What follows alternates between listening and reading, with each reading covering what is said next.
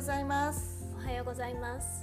ゴールドコースト日本人会がお送りするエンジョイゴールドコースト第1回目が始まります。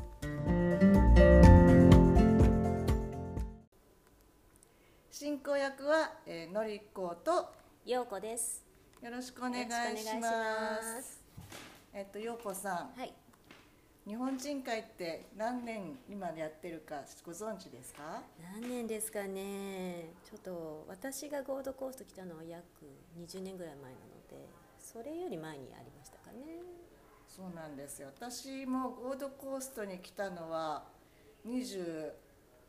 年ぐらい前なんですけどもその時にももうありました。だいぶ長いですね。もっとですね。長いんですよなんかさっき見たら32年って32年目に今年入ってるって分かったんですけども。すごいですね。歴史のある会ですね。すごいんですよ。長いんですよ。で私たちよりも前の本当に10年ぐらい前の世代の初めて来た人たちが何もないところから始めたみたいなんですけども、うん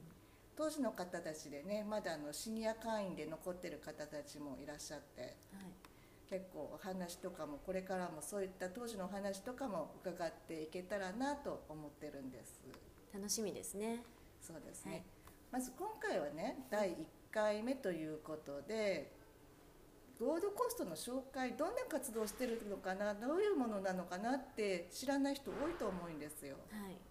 だから今回は、まあ、安藤会長を、えーお呼びしていろんなお話を伺っていきたいと思います。はいそうですねあのなかなか知らないことがやっぱり普通は多いのでいろいろこれから知ってさらに交流を深められたらなって思いますねそうですね。じゃあ安藤会長をお呼びしましょうか。はい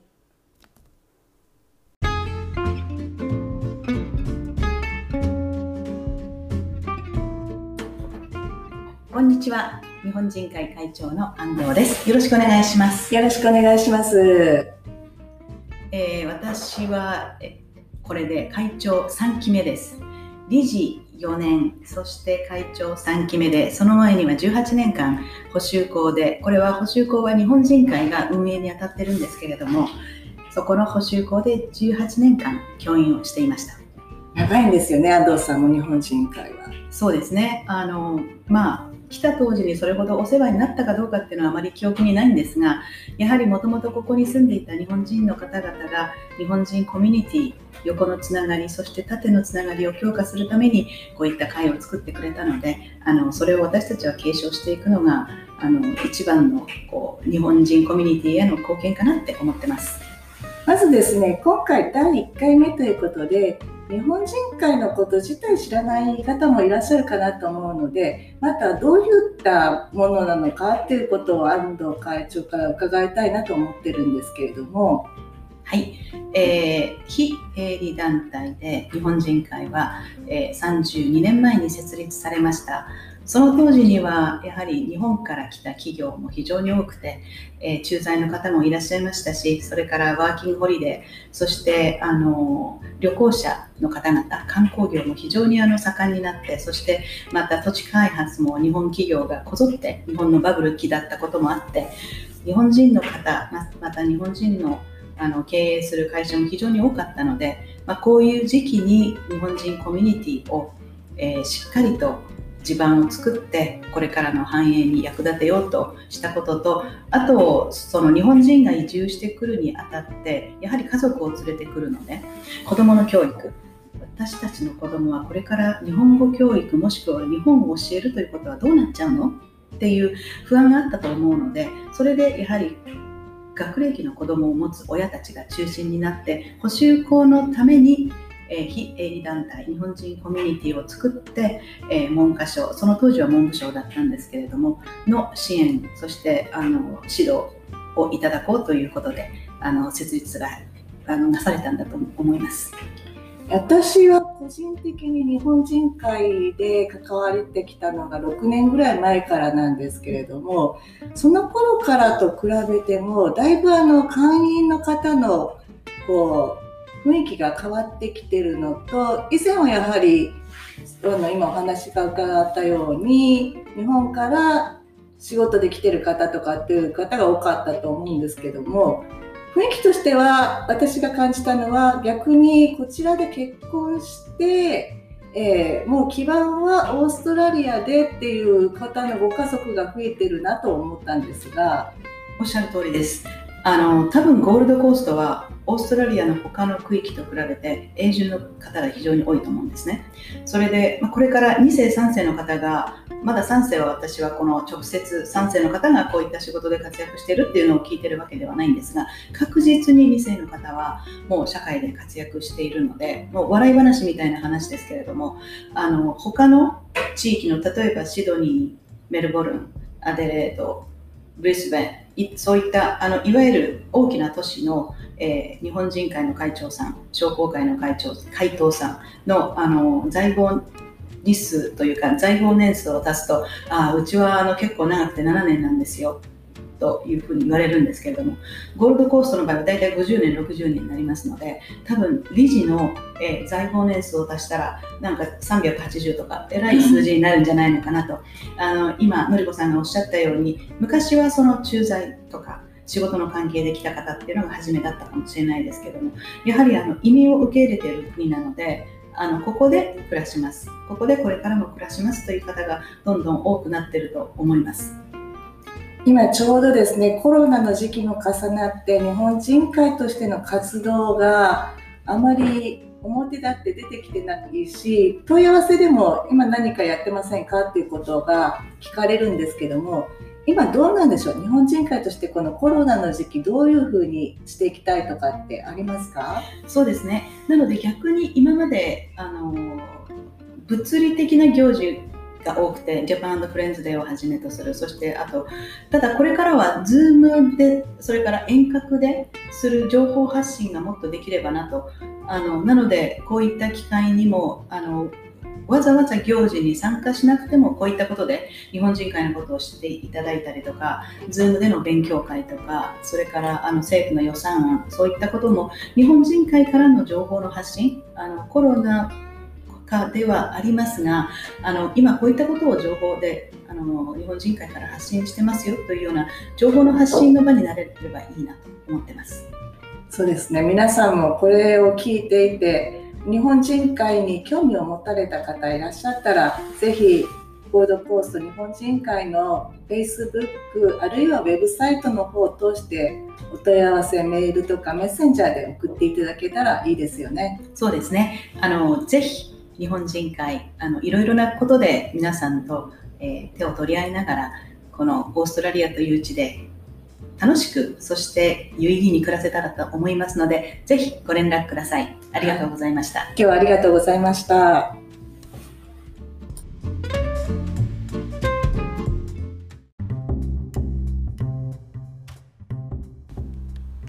はい、えー、陽子さん、はい、同好会っていくつあるかご存知ですか？また数で質問なんですけど。同好会ですか？でも、あの結構ジャパンフレンズデーとかでパフォーマンスしてるチームもいるのでそうですね。何個ぐらい結構あるんですかね？今ね6個あるんですよ。はい。でまあ、今ねコロナウイルスで活動をあんまりして停止してるところもあるんですけどもね、はい、えー、まず釣り同好会っていうのがあって、うん。あとあのよさこいの、はい、よさこいマイトっていうダンスとあと Japanese dancing 舞これあのちょっと名前が2つよさこいよいしょと2つ重ねてるんですけども、はい。はい、えここもやっぱりダンス系、うん、えそれから空手の同好会もあるし最近あのフラダンスがあの今期から始まったんですけれども、はい、えー、そしてもう一つ最後陽子さんがされてるのがあ和太鼓ショーですね。子供の太鼓チームになりますね。そうですね、はい、であの、まあ、これからいろいろ同好会の方もお呼びして紹介していきたいなと思ってるんですけれどもまずは陽子さんの同好会のこと教えていただけますか？はい、えー、和太鼓ショーはですねあの2011年に結成しまして今年でま9年目、えー、年齢としては6今いるメンバーは6歳から17歳までの14名でやってます。ま、基本的にあの、ま、同好会にも入ってますので、えーと、メンバーの子たちが会費は払うんですけれども教えてる私とかサポートしてくれてる親御さんに関しては、まあ、お金はもらわずボランティアでやらせていただいていて、まあ、毎年メンバーは変わっちゃうんですけれども太鼓が好きな子をやってみたいって子が結構コードコーストにもいるのであの毎週月曜日4時から6時で練習をしてるんですけれども今ちょっとコロナになってから練習を中断したりとかあと予定してたパフォーマンスができなくてっていう感じでなんとなくこう活気がなくなってるんですけれども まあでもやっぱりこう太鼓を叩くってすごく全身で音を感じるのでストレス発散というかあのすごい子どもたちも毎回ねあの楽しくやってくれてるのでそれを見てると教えてる私もすごく楽しいんですけれども。なんかね私もイベントでショーの活動を何回か見てるんですけど、うん、すごいですよねとても子供とは思えない迫力ですよね。そうですね。なんか和太鼓ってやっぱり音が他の洋楽器とか管楽器と違うので何て言うんですかね。振動があるので見てるお客様を感動してくれたりとかね結構あるんですけれども子どもたちもねあの大きさがいろいろ太鼓あるんですけれどもぱり体がちっちゃいうちは叩きこなすのが大変で表面的な音になっちゃうんですけれども10歳超えてくるとだんだん男の子は特に体力も出てくるのでものすごくあの上手に叩ける子も出てきたりとかして面白いですね。あれ太鼓っていうのはみんなお子さん自分たちで持ってたりするんですか？一応太鼓は貝であの買っているんですけれども、まあ、中古であったり新品であったり太鼓もやっぱり日本から輸入するのでこっちに。結構あの貴重なんですけど、まあ、とてもあのいいことに人数分の太鼓がちゃんとあるので練習の時も太鼓を使って、まあ、もちろん太鼓にカバーをしてねその音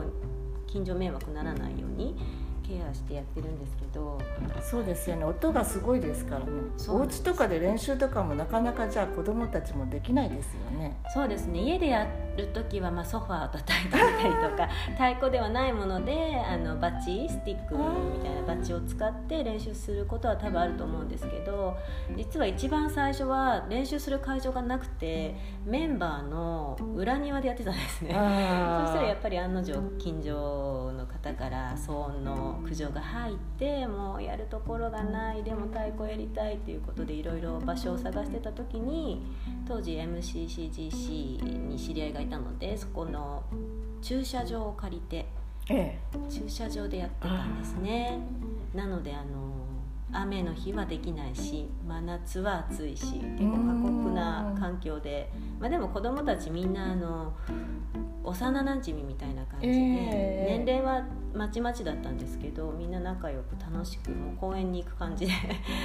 遊びの延長で太鼓をやってたのが最初ですね。ビーチとかでやったら楽しそうですよね。そうですね。波に向かって。結構あのビーチでやったりすることもあってそうするとやっぱりこう注目を浴びるので、えー、ちょっとプチパフォーマンスみたいないいんですけどまあでも太鼓が革でできてるので湿気に弱い。なるほど、はい、じゃあかなり手入れも子どもたちも手入れの仕方も勉強したりとか。本当はしてほしいんですけどやっぱなかなかそこまでね行ってなくて太鼓経験者の親御さんを中心に一応メンテナンスはしてますけど。なるほど、はい、ぜひ今度はあの太鼓のそのパフォーマンスもここで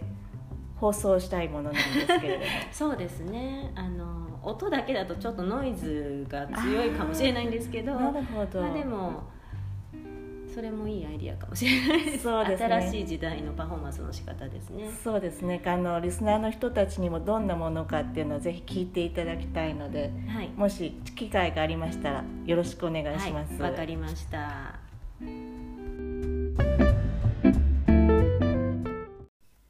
い次のゲストスピーカーで今日お越しいただいているのはクイーンズランド州警察シニアポリスリエゾンオフィサーの平野さんですこんにちは。今日はどうもありがとうございますよろしくお願いします。平野さんは、えークイーンズランド州警察として働かれているんですけれどもその前にも日本人会としていろいろな関係を築いてきてくださっている方なんですよねそうですね。まああの過去に7年ほど会長職をやってる間に、えー市役所ですとかえーマルティカルチャルだとかいろんなところとあ交流を持って、えー移動し動い動いてます。平野さんは実際オーストラリアゴールドコーストに来られたのはいつぐらいなんですか？1990年。90年長いですね、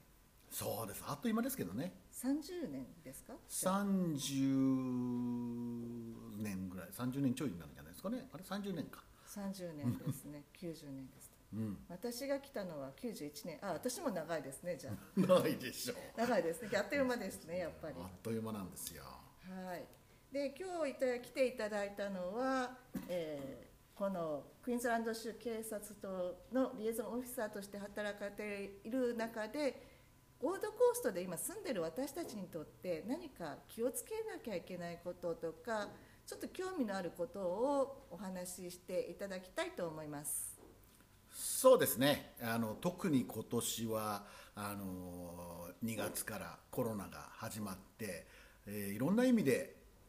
なんか今までと違う生活になってきた感じがしますよねその中でやはりみんな家に閉じこもってばっかりいるので、えー仕事がなくなったりとかっていう人もいるしどうもやっぱりこうちょっと治安が悪くなりかけているのかなという気はします。そうですよね。うちの辺りで最近車の窓を破られてこう中のものが盗まれたっていうご近所さんがいたんですけれどもこういった事件も増えてきてるんですか？非常に多いですね。あの車に関して言えば一番多いのがまずナンバープレートの盗難。それから、えー車の中の車上荒らしっていうやつですね。その窓ガラスを割って中のものが取られたとか。それから車自体の盗難。この3つはあの非常に、えー今増えてきているところです。やはり車のナンバープレートも多いって今伺ったんですけどもうちの息子も実は取られたんですよ。あらまであの警察には一応届けたんですけどももう取られたらしょうがないっていう。この取られた時のこれ他の方もあるかもしれないので参考にまずどうしたらいいんですか？まず警察に届けるということですね。で警察に届けることによってその届けた時点何月何日の何時から後に起こった犯罪とか事件とか違反に関してはもうあなたのではないということが証明されるのでまずは警察に届けること。それから交通局に行って新しいナンバープレートを申請すること。これは申請したらすぐ発行してもらえるものなんですか？あのかなり早くやってくれるようですよ、そうですね。じゃないとナンバープレートなしで走らなきゃいけないことになりますかそうならねると困りますからね。なるほど。でこの後にですねうちの息子の場合は、まあ、結局出てこなかったんですけれども犯罪が何かもしそれが利用された時は連絡が来るんでしょうか？まずは警察に最初に届けていればあの犯罪に例えば、えーガソリンを入れて、えーお金を払わずに逃げちゃった。というようなことに使った場合、えー警察にはガソリンスタンドから届け出が CCTV と一緒に出てきます。入ってくるんですけれどもそれで、えー皆さんのチェックをした時にナンバープレートのチェックをするとストールンプロパティって出てくるのでそうするとあこれは盗まれたものなんだというのが分かるっていうシステムになってます。ですからあ直接あなたのところに行くということはない。もうストールンでリこれクレームされてるのでね。後からあなたのがっていうことはもうじゃあ連絡が来ないということですね。なるほどこれをあの盗まれないようにするための何か対策っていうのはあるんでしょうか？えあのゴールドコーストの警察はではあの無料でワンウェイスクリューというので、えーに交換してます。これは閉めることはできるんですけど開けることができない。というえースクリューですね。はい。これはどこに行けばやってもらえるんですか？基本的には今までですと最寄りの警察署っていうふうに言ってるんですけれどもボランティアの方警察で働いてるボランティアの方が今ちょっと、えーコロナの状況で働けないので、ええ。ー基本的にはブロードビーチステーションのみで受けてるような感じですね。あ、そうなんですか、うん、我々がやってます。前はあのたまにバニングズの駐車場に来てくださいってお知らせも見たことがあるんですけども。はいそうですね。あのワンウェイスクーをそのいろいろえーネイバーフードウォッチとかそういうところと共同で協力して、えーバニングスだとかショッピングセンターとかのあれで、えー駐車場で無料で交換するという、まあ、イベント的な形であの広報活動をしたこともあるしてることもあるんですけどやはりコロナの関係で今そういうのは少なくなってます。はい。ではあのご希望の方はブロードビーチの警察署に。はい連絡電話をして電話をしてはい。はい、前もって予約をしてその時間に行くということで。そうです。この他に車に関する犯罪みたいなことをお伺いしたいんですけれども。そうですね。まず車に関しては先ほど、えーワンウェイスクリューでナンバープレート。それから車上荒らしと家家から盗まれるありますけれどよく皆さん駐車家に駐車をするとき例えば道路脇に置いたり、えー車家の前の、えードライブウェイに置いたり、えーする場合があると思います。そして鍵を家から入ったすぐの玄関脇の横のところにかけたりそういうようなことがあると思うんですけれども泥棒というのは最近は大きなものを盗んだりはしないでむしろそうやってとっとそばにかけてある車の鍵とかそういうものをパッと盗んでそしてパッと逃げていくっていうパターンが非常に多いです。それからあの最近キーあのキーレスっていうんでしょうか。あのボタンを押すだけでエンジンがかかるタイプの車が新しいのあると思うんですけどそれですとブースターといって特殊な信号を、大きめにする波長を大きくするっていう機械がありましてそれを使うと家に鍵があるのに路上に止めてある車のエンジンをかけることができるんですね。ですからなるべく、えー鍵は、えーちゃんときちっとしまうということ、えーを心がけてください。それからこれから夏車上荒らしに関して言えば夏です。夏になってくると暑いですよね。で夏暑いからといって路上駐車をした後に窓をちょっと開けていこうかななんていうふうにしてる方が多いと思うんです。中の空気が熱くならないように。これクイーンズランドは5センチ以上開けて窓を開けたまま駐車しているとこれは違反になります。あそうなんですか。初めて聞きましたそれは。ですよね、ええ。知らない方多いと思うんですけれど。かといってこれでなかなか捕まえるということもあまりはしないんですけれどあの鍵をかけずに止めておくとか、えー窓を5センチ以上開けて止めておくっていうのはこれは違反になるんですね。なぜかというとあのそう言って盗まれるようにというわけではないんですけど盗まれる可能性のを残した状態で、えー車を放置したというはことになるんです。ですからきちんと管理をすることが大切なので必ず車はロックする。そして、えー中か外から中にあるものが見えない。例えば中にお金が置いてあるとか携帯電話が置いてあるとかっていうような状態にしない、えー外から見た時に何もないという状態にキープすること。そして窓はしっかり閉めて、えー車を離れるようにしてください。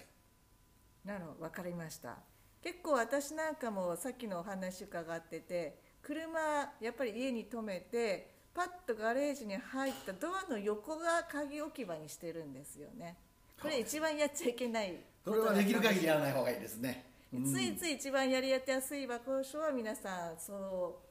ガレージのドアの横を鍵置き場にしてる方多いと思いますからこれ変えた方が今すぐ変えた方がいいいいと思います。ですねはい、あとはやっぱりこう暑くなった時に小さなお子さんがいる場合、えあのガソリンスタンドでちょっとお金を払うからとか、はい。なんとかそういうちょっとした時間だから大丈夫だろうっって思って、ええ。ーお子さんを車の中に残したまま、はい。えー車を出るというのはこれはあの決してお勧めしない。ガソリンスタンドでも。いろんなところでどんなところでもですね、ええ。あのちょっとお買い物ええ。とかそういう状況の時に自分の中ではほんの5分とかほんの10分とかっていうふうに思って置いていく場合があるんでしょうけれど20分で車の中って60度以上になる。はい、真夏だと。ええそんな中に子供を置いてったらあっという間に熱中症になります。それ犬とかの時も結構ありましたよねそうです事件で、ええ。ワンちゃんが熱中症になってしまったっていう、だからといって窓を開けると今度はまた窓を開けて犯罪になってしまいますから。ね、はい。あとちょっと大きめのお子さんだとエンジンかけっぱなしでクーラーかけっぱなしで行っちゃう時もありますよねついつい、ね。あのちっちゃい赤ちゃんだったらもちろんそんなことしないんですけども、小学生ぐらいのお子さんだと暑くなるとかわいそうだからエンジンかけっぱなしでちょっと買い物行ってくるからって言って出ちゃう人とか。そうですね。これはいつエンジンが切れるか分かりませんし。確かに。う んあのガソリンがなくなるってことはないのかもしれないですけどいつエンジンが切れるか分かりませんし当然のことながらあの大人が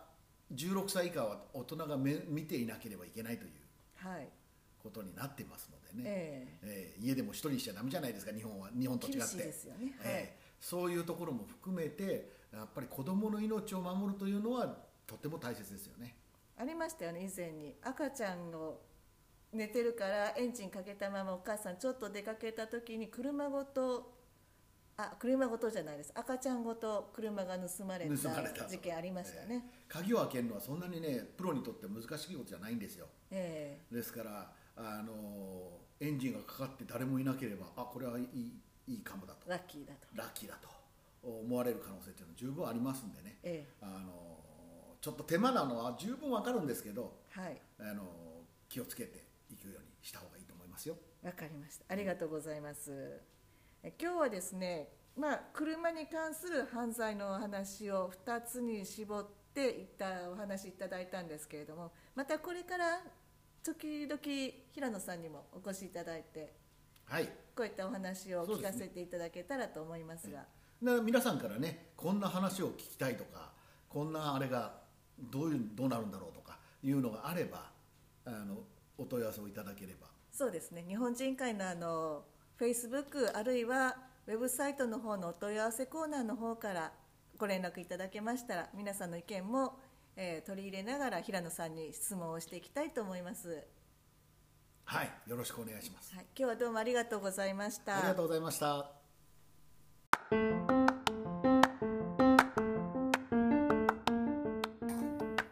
ようこさん、第1回目がこれで終了なんですけども、はい、第1回目でしたがあの内容が濃くて面白い話たくさん聞けてよかったなと思いますね。そうですね、ちょっとですね、あの3回に分けて違うマイクを使ってたので、声がすごく大きい時とすごく聞きにくい時とすごいムラがあって申し訳なかったなと思ったんですけれども、まだね始めたばっかりで私たちも手探りであのどれが一番いいかなっていうのを探りながらやってる状態ですからね。そうなんです。素人なのでちょっとその辺は皆さんにもまだ少し慣れるまではこんな感じで毎回声の質が違うだの音が違うだの聞き苦しい点があるかもしれないんですがしばらくお付き合いしていただきたいと思います。そうですね皆さんからもどんどんあの意見をいただいたりあのリクエストなどあったらもっともっといろんなことができるんじゃないかなって思うのでこれからが楽しみですね。そうですね。最後にちょっと宣伝なんですけれども、今あのゴールドコースト日本人会主催でお弁当コンペティションやってるんですよ。はいでこれはあの別にものすごいお弁当を作って送ってくださいっていうのではなくって、こう普段作ってるお弁当でこんなのがありますよっていうのを皆さんで公開し合いながらこう楽しく盛り上げたいなというイベントなんですけれども。Facebook でですね、写真を公開していきますので、もしよろしければ、10月の30日まで受け付けてますから、ぜひご応募いただけたらなと思います。そうですねもう毎日作ってるものをただこう写真撮って送っていただければとてもありがたいですね。ねいくつかの商品も用意しておりますので、詳しくは日本人会のえー日本人会の Facebook は The Japanese Gold Coast じゃなかったですね。何でしたすいません。Japanese Society of Gold Coast で、えー検索していただくと出てきますので、えーそこから入ってみてください。はいでは、今回はこういった形で、あの、第1回目終了しますが、また第2回目も、えー、他のゲストの方もお呼びしてお話伺っていきたいと思います。では皆さんまた次回お楽しみください。ありがとうございました。